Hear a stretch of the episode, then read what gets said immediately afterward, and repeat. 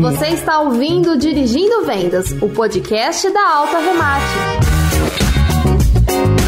Aqui é o Fulvio Massaro, um dos pilotos da AutoRemate.com. Piloto agora aqui com vocês o Dirigindo Vendas. Vem conosco, vamos acelerar tudo.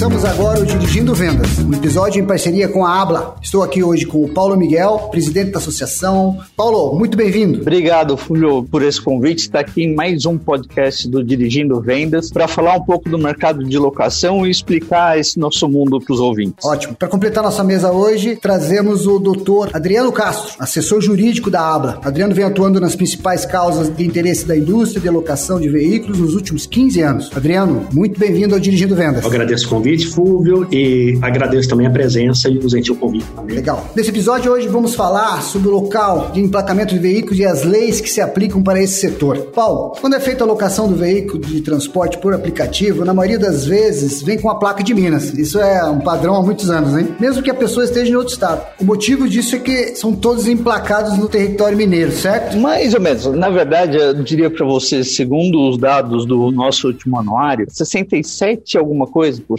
da frota emplacada em Minas Gerais. E isso tem um longo histórico. Começou antigamente no Paraná, depois passou para Minas. Primeiro começou com uma guerra fiscal entre a redução de PVA nos estados. Porém, isso já faz muito tempo. Depois o doutor Adriano pode até complementar quanto tempo faz que começou essa briga. Mas o que aconteceu foi o seguinte: o estado de Minas, nos últimos anos, aprimorou sua sistemática para licenciamento de veículos. Então, isso ajudou bastante o mercado de locação locação, por isso que várias locadoras foram para lá. Hoje a questão do IPVA é quase o mesmo em todo o Brasil, exceção alguns estados, como Rio de Janeiro, que é meio por cento, a maioria dos estados é 1%, e o que cobra mais é o estado de São Paulo, que vem aí com uma alíquota de 4% das locadoras. Perfeito. Doutor, existe alguma lei que barre esse procedimento dos outros estados para o estado de Minas ou não? Existe obrigatoriedade de alguns estados que a placa seja da cidade? Como é que é essa gestão, esse controle? Ouviu. Inicialmente, o Código de Trânsito ele estabelece que o veículo tem que ser placado no domicílio do proprietário. A regra de trânsito é isso. Placa é um item de trânsito e se refere ao veículo. E o CTB, Código de Trânsito Brasileiro, ele estabelece, não de hoje, mas desde sempre, que o veículo tem que ser emplacado no seu domicílio.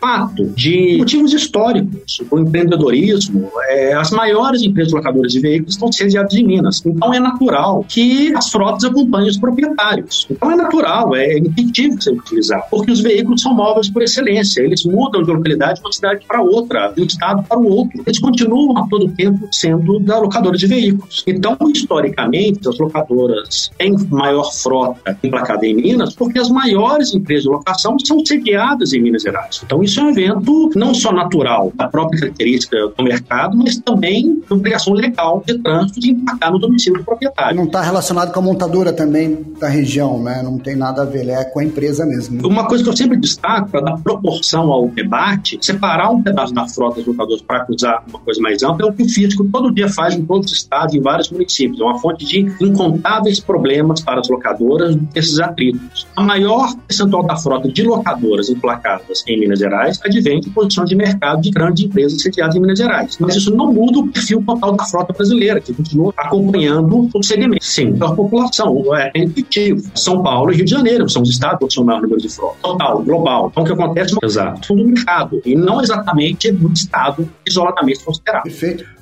o estado de Minas tem um serviço eficiente e mostra-se muito eficaz, né? Não só a Minas, Paraná também tem essa agilidade aí. E Minas tem um dispositivo para acelerar esse primeiro emplacamento, chamado de SEAV, Sistema de Registro Automático de Veículos. A finalidade disso é agilizar, né? O implicamento e a selagem das placas em veículos novos de locadora de veículos, empresas de transportes de cargas e passageiros, concessionárias e para os despachantes associados. Esse processo, ele agiliza mesmo? Faz toda a diferença? Ouviu. Ele fez toda a diferença. Toda a diferença. A qualidade de serviço público emplacamento veicular. Esse, individualmente considerado, e não diferentes alíquotas do IPVA, embora colabore, mas tem impacto menor, mas é a rapidez do licenciamento e emplacamento do veículo o elemento determinante para o crescimento das locadoras. É uma coisa que parece tolo, a gente discutindo de alíquota de 1 ou 2% do IPVA, quando na verdade a vida útil de um carro locador é 18, 24 meses. É um mês para emplacar o carro, é mais caro que a diferença de alíquota do IPVA. Isso vem da tradição brasileira de colocar a culpa no contribuinte. A empresa ela tem que emplacar o carro rápido, ela não pode circular sem a placa. A placa tem que ser feita no seu domicílio. Então é natural, por uma questão de incentivos, uma ação de custo Brasil, do business, métricas internacionais, no arquipélago do emplacamento, historicamente uma questão estadual relacionada aos DETRANS, aos órgãos públicos do Estado, Minas se destacou e criou um bom ambiente de negócios, não pela menor alíquota do IPVA em relação a demais estados. Isso é uma coisa tópica, mas principalmente pela rapidez com a tela ocupada do carro. Pela agilidade. Em Minas a gente consegue emplacar em poucas semanas, ou até menos do que isso, no frotista.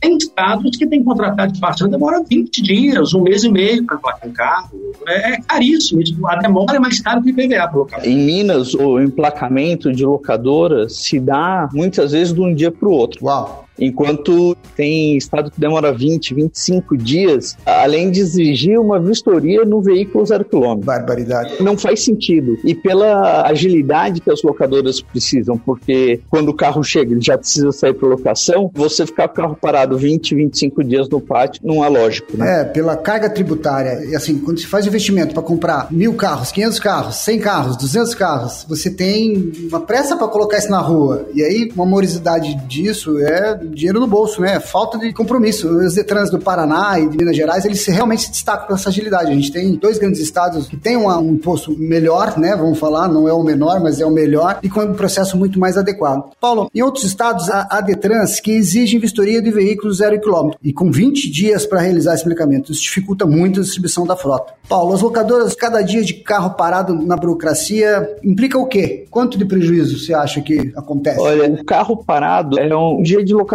perdido. Então, é um dia de locação veículo. Hoje, se a gente estiver falando em veículos do grupo A ou B, aí a gente está falando de uma diária em torno de 150 reais. Então, 150 reais por dia parado aguardando licenciamento. E o duro que essa burocracia não se justifica, né? Quando a gente fala de vistoria de carro zero quilômetro. O carro acabou de ser entregue pela montadora, com nota fiscal, decalque do chassi, tudo, e o órgão público ainda quer ver o carro em si, numa situação atual que nem lacre mais existe na placa. Então não tem uma lógica para isso. É, a gestão do Denatran, ela precisa realmente seguir um pouco as regionais. Eu acho que ela tem que seguir essa linha de Paraná e Minas Gerais para ser como exemplo para as demais, né? O Fulvio, até completando um pouco isso, nós buscamos conversar constantemente com o Denatran para que houvesse uma padronização para frotistas no Brasil como um todo, para que isso facilitasse para as locadoras. Às vezes, uma locadora que, por necessidade, emplaca veículo em dois estados diferentes, o rito processual para ela fazer isso em um estado é um, em outro estado é outro. Até a parte administrativa, e vamos chamar o custo Brasil que a gente tem, dificulta isso na vida das locadoras. É por isso que estão centralizados aí, as maiores estão em Minas, exatamente por essa flexibilidade. Sim. Então, o ambiente de negócio se tornou mais adequado, isso em outros estados. E essa mudança do ambiente de negócio, como qualquer ambiente, o mundo não mudou após a pandemia da Covid, qualquer os estados ainda podem melhorar seus serviços públicos, ao invés de ficar consumindo energia dos contribuintes das empresas com obrigações burocráticas, entender que se emplacar mais rápido os seus veículos, adotarem bons procedimentos, simplificarem, isso vai estar gerando receitas para ele. É, historicamente, Fúvio, o que o presidente Paulo Miguel bem colocou, é o que nós sempre defendemos. É, o debate na questão de alíquota do PVA, não que seja indiferente, mas é uma variável, mas ela não é, nunca foi a variável mais importante e não há nenhuma conclusão baseada em evidência prática nas, nos outros 40 anos do Brasil que possa falar que a alíquota do PVA sozinho foi responsável pelo aumento de expansão de frota em determinada localidade, estado, município, outra região. E sim a rapidez com que a pessoa, a empresa consegue emplacar seus veículos, atender rapidamente seus clientes, não perder oportunidades de negócios, não incorrer em custo financeiro para comprar seus veículos, não manter capital parado, então isso é muito mais ágil. A vistoria de veículos novos e até de veículos seminovos seminovos. A ideia é ótima conceitualmente, a realidade é outra e nós não podemos ignorá-la se nós queremos melhorar a situação da mobilidade no Brasil. É, a vistoria ela serviria para combater furto de veículos, serviria para combater questões ambientais, serviria para combater problemas de segurança no próprio veículo, que é uma da fonte de incontáveis acidentes. No papel, tudo isso é ótimo, mas na realidade seria melhor gastar as energias nos segmentos de veículos mais antigos, talvez com 3 a mais de 5 anos, em que é, estatisticamente realmente tem maior índice de falha, do que ficar travando as operações de circulação do veículo durante 20 dias aguardando uma vistoria. Então,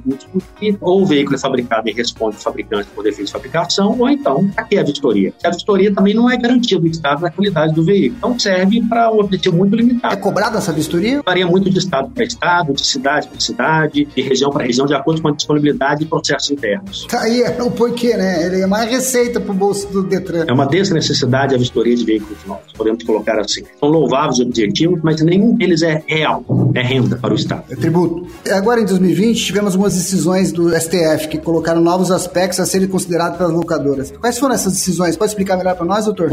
Isso daria um outro programa para tratar só disso. 2020 foi o ano judiciário mais importante da história de locação de veículos. É mesmo? Tivemos decisões boas, tivemos decisões não tão boas, algumas decisões que nós pretendemos mudar de alguma maneira ou de outra, ainda estamos em recurso, como é natural em todo o ambiente.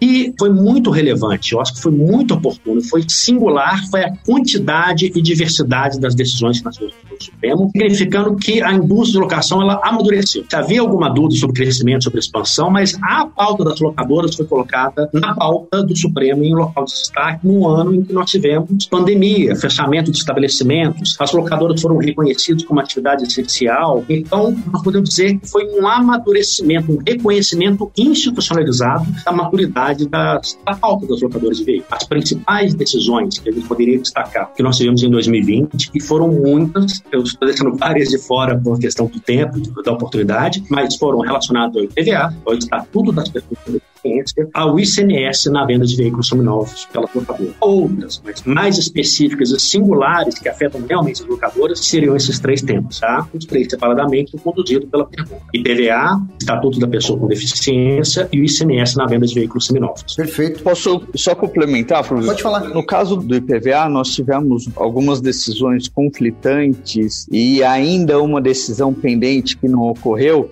Então, primeiro a gente tinha que o IPVA deveria ser pago no local onde o carro circula. Depois, numa tese de repercussão geral, a decisão passou a ser que o IPVA é devido no local da sede do proprietário ou seu domicílio tributário. E ainda nós temos uma outra ação pendente, que é uma ação direta de inconstitucionalidade do Estado de São Paulo, que discutindo também o IPVA, que ainda está pendente de julgamento. Então, assim, poderíamos falar tá tudo certo, nada definido, tá? Então a gente tem aí algum tempo de discussão pela frente. Doutor Adriano, como funciona a parte de impedimentos de circulação dos veículos de locadoras por parte das autoridades públicas? Tende a ser ineficiente diante das leis estabelecidas nos tribunais ou não? Fúvio, o impedimento da transferência de veículos de locadoras, por qualquer motivo, ele pode se dar por questões geralmente tributárias, relacionadas ao IPVA, que gera uma dívida vinculada ao veículo, pode se dar por questões de trânsito, como questão de licenciamento ou transferência do veículo, ou então se dá por questão de segurança pública, furto, roubo, estelionato, aviação de veículo. Então nós temos três vertentes para abordar. Pegando o foco do presidente Paulo Miguel, que começou a do IPVA, é o problema do IPVA ser cobrado em algum estado diferente de onde a locadora tem domicílio, é que os veículos das locadoras circulam e o IPVA é devido sobre a propriedade. Então, isso gera incontáveis casos de bitributação, que, na teoria, o IPVA deixaria de ser um imposto sobre a propriedade do veículo e passaria a ser um imposto sobre a circulação física do veículo, sobre o trânsito do veículo, porque passando de um estado para o outro, eu teria incontáveis hipóteses que seria devido no tempo, no espaço, de imposto cobrado no começo do ano, no final, na transferência. Então, isso é um problema operacional sério, que ultrapassa a questão da bitributação e afeta a operação das locadoras. Então, isso é uma ameaça muito mais estrutural a operação dos locadores do que apenas a questão de dever ou não dever tributo. O problema não é esse. A questão é a multiplicação do tributo em datas, em prazo e de tributação. Sabe? Ameaça a operação para os do vender o veículo. Em relação ao trânsito, as obrigações do IPVA de me cobrar em vários estados, é o que está sendo discutido nesse tema, em qual estado é devido o IPVA, essas controvérsias de leis estaduais cobrando IPVA em vários estados, passou no meu território o tributo devido, como se fosse uma espécie de aduana ou de alfândega que eu teria que pagar um pedágio tributário para transitar em outros estados, em qualquer dia do ano, em qualquer horário, sem limitação de tempo. Isso gera problemas na transferência do veículo, na minha regularização, no licenciamento. A locadora só pode alugar veículos em condições de circulação. O impedimento tributário impede a circulação. Então, se isso for colocado, isso atrapalha a atividade econômica. O embargo à atividade econômica me proíbe de faturar. E a terceira hipótese que nós temos, e isso tem havido alguns aperfeiçoamentos de impedimentos à transferência do veículo, e esta é positiva, é um avanço essencialmente positivo, é que as locadoras, pela própria natureza da atividade, elas são vulneráveis a casos de estelionato e apropriação indébita. Rastreamento de veículos, telemetria, inúmeros mecanismos de segurança, identificação dos locatários. A tecnologia tem avançado muito rápido, felizmente, quanto a isso, mas criminosos sempre existirão. O que acontecia com frequência era um problema do documento papel, que isso tende a acabar, é que alguém roubava no Estado e arranjava, mandava para algum Estado da Federação de algum controle de mais frouxo e tentar vender, esquentar, clonar aquele documento. E isso era fonte de problemas frequentes para os locadores de veículos. Os avanços tecnológicos, novos sistemas, os avanços no sistema de combate à fraude adotados pelos próprios locadores de veículos, uma melhor interlocução entre os órgãos públicos na, no compartilhamento de base de dados de condutores de veículos, isso tem combatido formas tradicionais de fraudes feitas. Entre elas está a possibilidade de bloqueios, ou pelo menos anotações pela própria locadora para que seu veículo não seja transferido antes de determinada data. Isso tem a ver com a repercussão 708? No ano passado, o STF julgou vários processos envolvendo o IPVA, que representa a tributação direta dos ativos das locadoras. Na rápida sucessão de decisões, algumas delas um pouco conflitantes entre si, né? Destaca essa repercussão 708 e explica como é essa repercussão 708. Que nós somos campeões em tributação, né? Eu estava falando com o Miguel aí, no próximo episódio a gente vai falar mais sobre isso, mas conta um pouco para nós o que é essa repercussão geral 708. Esse caso é interessantíssimo. Ele alude ao PVA. A justiça, como um todo, ela tem adotado ferramentas para dar mais segurança às suas decisões, criando aquilo que nós chamamos em linguajar técnico de precedente qualificado. Aquela decisão que as pessoas olhando, até mesmo a autoridade pública, falam, não, realmente essa é a posição do tribunal. A repercussão geral, então o Instituto já tem 15 anos que já está em pleno vigor no Brasil, tem citado, a ideia era exatamente essa, de selecionar um tema que não é um caso concreto apenas, mas extrapola a todos os demais casos no Brasil de forma análoga. Daí que vai a ideia da repercussão geral. A repercussão geral de 738, ela tratava exatamente sobre qual estado pode cobrar o IPVA da locadora de veículos. Os argumentos históricos é que o IPVA é um imposto sobre a propriedade do veículo, e o IPVA é devido aonde o proprietário. O IPVA é um imposto sobre a propriedade, não sobre o aluguel do veículo. Então, é quem deve é o proprietário, não o locatário. E se o meu carro ficar parado e não alugado, ainda assim eu vou ter que pagar o IPVA. Senão, se é pelo uso, é só quando o meu carro circular. Sem contar que o carro circulando, isso gera, se eu for cobrar IPVA em cada estado onde circular, vou estar até tributando indiretamente o trânsito interestadual de veículos e bens das empresas. Então, gera uma série de problemas e as locadoras defendem, como sempre defenderam todo mundo, e até os próprios estados sempre colocaram isso, que é devido ao domicílio do proprietário, aonde ela tem sede. Se os seus veículos circulam, a empresa é grande, tem unidade em vários estados, é um outro debate, mas essencialmente o IPVA é devido no seu estado. O que, que o estado queria, e aí que veio a redução geral 708, de um caso de Minas Gerais, tivemos também várias das ações que o presidente Paulo Miguel citou relacionado ao IPVA de, de leis estaduais, são leis estaduais que falam que, independente do domicílio do proprietário, o IPVA do veículo de locadora seria devido aonde ele fosse colocado para locação. O Supremo decidiu, nessa repercussão geral 708, exatamente isso, o IPVA é devido aonde a locadora, o domicílio da locadora, onde ela tem seu estabelecimento, que é a sua unidade de negócio onde ele está circulando. E os estados continuam discutindo, ah, mas você tem estabelecimentos em vários estados. Livre iniciativa, é o próprio empresário que determina onde vai colocar. É natural que veículos novos, exatamente porque nos estados em que eu tenho um mais rápido, eles sejam emplacados onde eu tenho uma melhor qualidade de serviço público, não onde é que tenho uma diferença alíquota do IPVA. Então, a locadora, quando ela compra o carro, quer empacá-lo para alugar. Ela não ficar mantendo. E comerciante, o empresário, mantém produtos em estoque parados, caros, bens de capital, parado, aguardando colocar um selo no papel ou um link. A locadora, um veículo novo, vai emplacar onde for mais rápido, onde for mais próximo de sua base operacional. E depois vai redistribuir, que o veículo ele pode mudar de cliente ao longo do tempo. É frequente, aliás, esperado. E eu vou alugar para várias pessoas ao longo do tempo, porque eu posso ter um carro devolvido e alugar para outra pessoa. Então, essas mudanças são comuns. A 708 ela decidiu, em linhas gerais, que IPVA é devido apenas pelo estado onde a locadora tem seu estabelecimento, só segue. Justo. Paulo, quer comentar alguma coisa sobre essa repercussão? Não, é isso daí que o Adriano já explicou. Já repercutiu.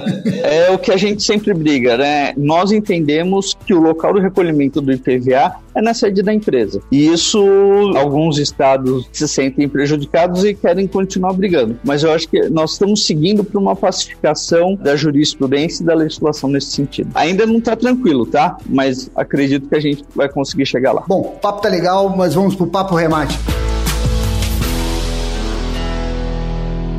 Eu acho que vale a gente chamar o Adriano aqui para a gente conversar mais, porque tem muito assunto. Adriano, no caso do setor legal de carros, há ainda uma característica intrínseca que não pode ser desprezada pelo legislativo, sobre o risco de inviabilizar as atividades. Óbvio, nós sempre colocamos que o debate sobre o local onde IPVA é devido, ele é importante para as operações das locadoras, mas ele é um debate falso, na medida em que o que determina o local é o mercado e aonde eu consigo emplacar meu veículo mais rápido. A demora de emplacamento é mais caro que o IPVA para a maioria das locadoras. Melhor faria os estados que investisse na melhor qualidade do serviço público relacionado à regularização veicular. E nós temos ainda em relação a esse tema, sobre o problema legislativo, o debate do IPVA e essas dificuldades das operações, elas não escondem o fato que as locadoras de veículos são o único segmento no Brasil em que seus bens de capital são tributados sobre a propriedade. Uma companhia elétrica, ela não tem suas turbinas tributadas sobre a propriedade todo ano. Uma empresa, supermercado, ela não tem seus estoques tributados sobre a propriedade no final de cada ano. Então, as locadoras são as únicas que têm realmente um tributo sobre a propriedade, independente da atividade econômica, sobre os seus bens de capital. Toda a tendência de reforma tributária, quando se foca nesse assunto, sem querer extrapolar demais para desviar o foco, sempre fala de gerar emprego, gerar renda, justiça tributária. No Brasil, desde 2003, a Constituição foi alterada, permitindo que o PVA tenha alíquotas diferenciadas de acordo com o tipo e uso do veículo. Daí está a justificativa para tributos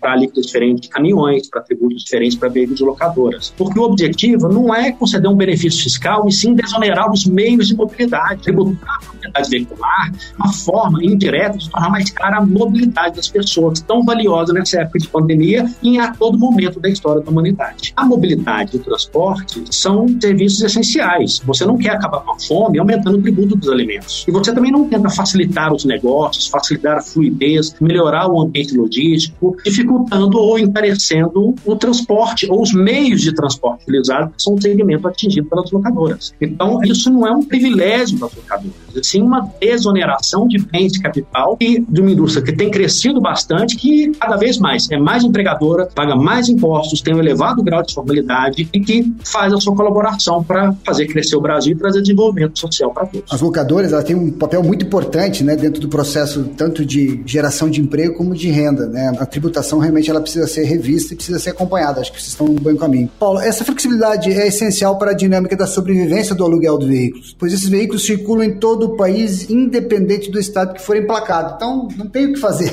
Não tem. Uh, o ano passado, no início da pandemia, fomos considerados atividade essencial, porque nós possibilitamos o deslocamento das pessoas no Brasil de forma individual ou em pequenos grupos, mesmo durante a pandemia, quando o transporte público parou. Nós tínhamos que estar de portas abertas para atender a população. E essa população, às vezes, estava viajando de um estado para o outro, indo ver um parente que estava num estado grave de saúde. Fornecemos carros para as forças públicas, para hospitais, laboratórios que circulam pelo Brasil. Não tem como o carro da locadora ser tolhido de circular pelo Brasil como um todo. E essas iniciativas de alguns estados em buscar constranger o locatário usando o veículo com placa de outro estado circulando no seu estado é o absurdo do absurdo. É basicamente tolher o direito de ir e vir constitucional. Tá coagindo, né? Isso é uma coação, mas mesmo falou, isso é uma... Bom, aí se a gente for falar de coação, quando ele vai no locatário para forçar que seja recolhido um tributo indevido para o Estado, aí a gente está falando de coação mesmo. E é isso o nosso receio que possa acontecer como já aconteceu no passado. Que bom que a ABLA tem um suporte jurídico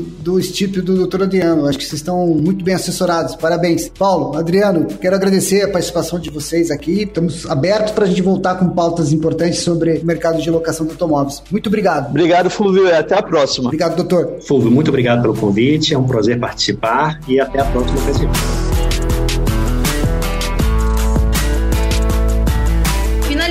Finalizamos mais um Dirigindo Vendas, o podcast da Alta Remate. Lembrando que o nosso bate-papo é semanal, então programe a sua rota e já salve esse destino para os próximos programas. Faça download, compartilhe. Até o próximo episódio e volte sempre! Esse podcast foi produzido e editado nos estúdios da Audio Edge.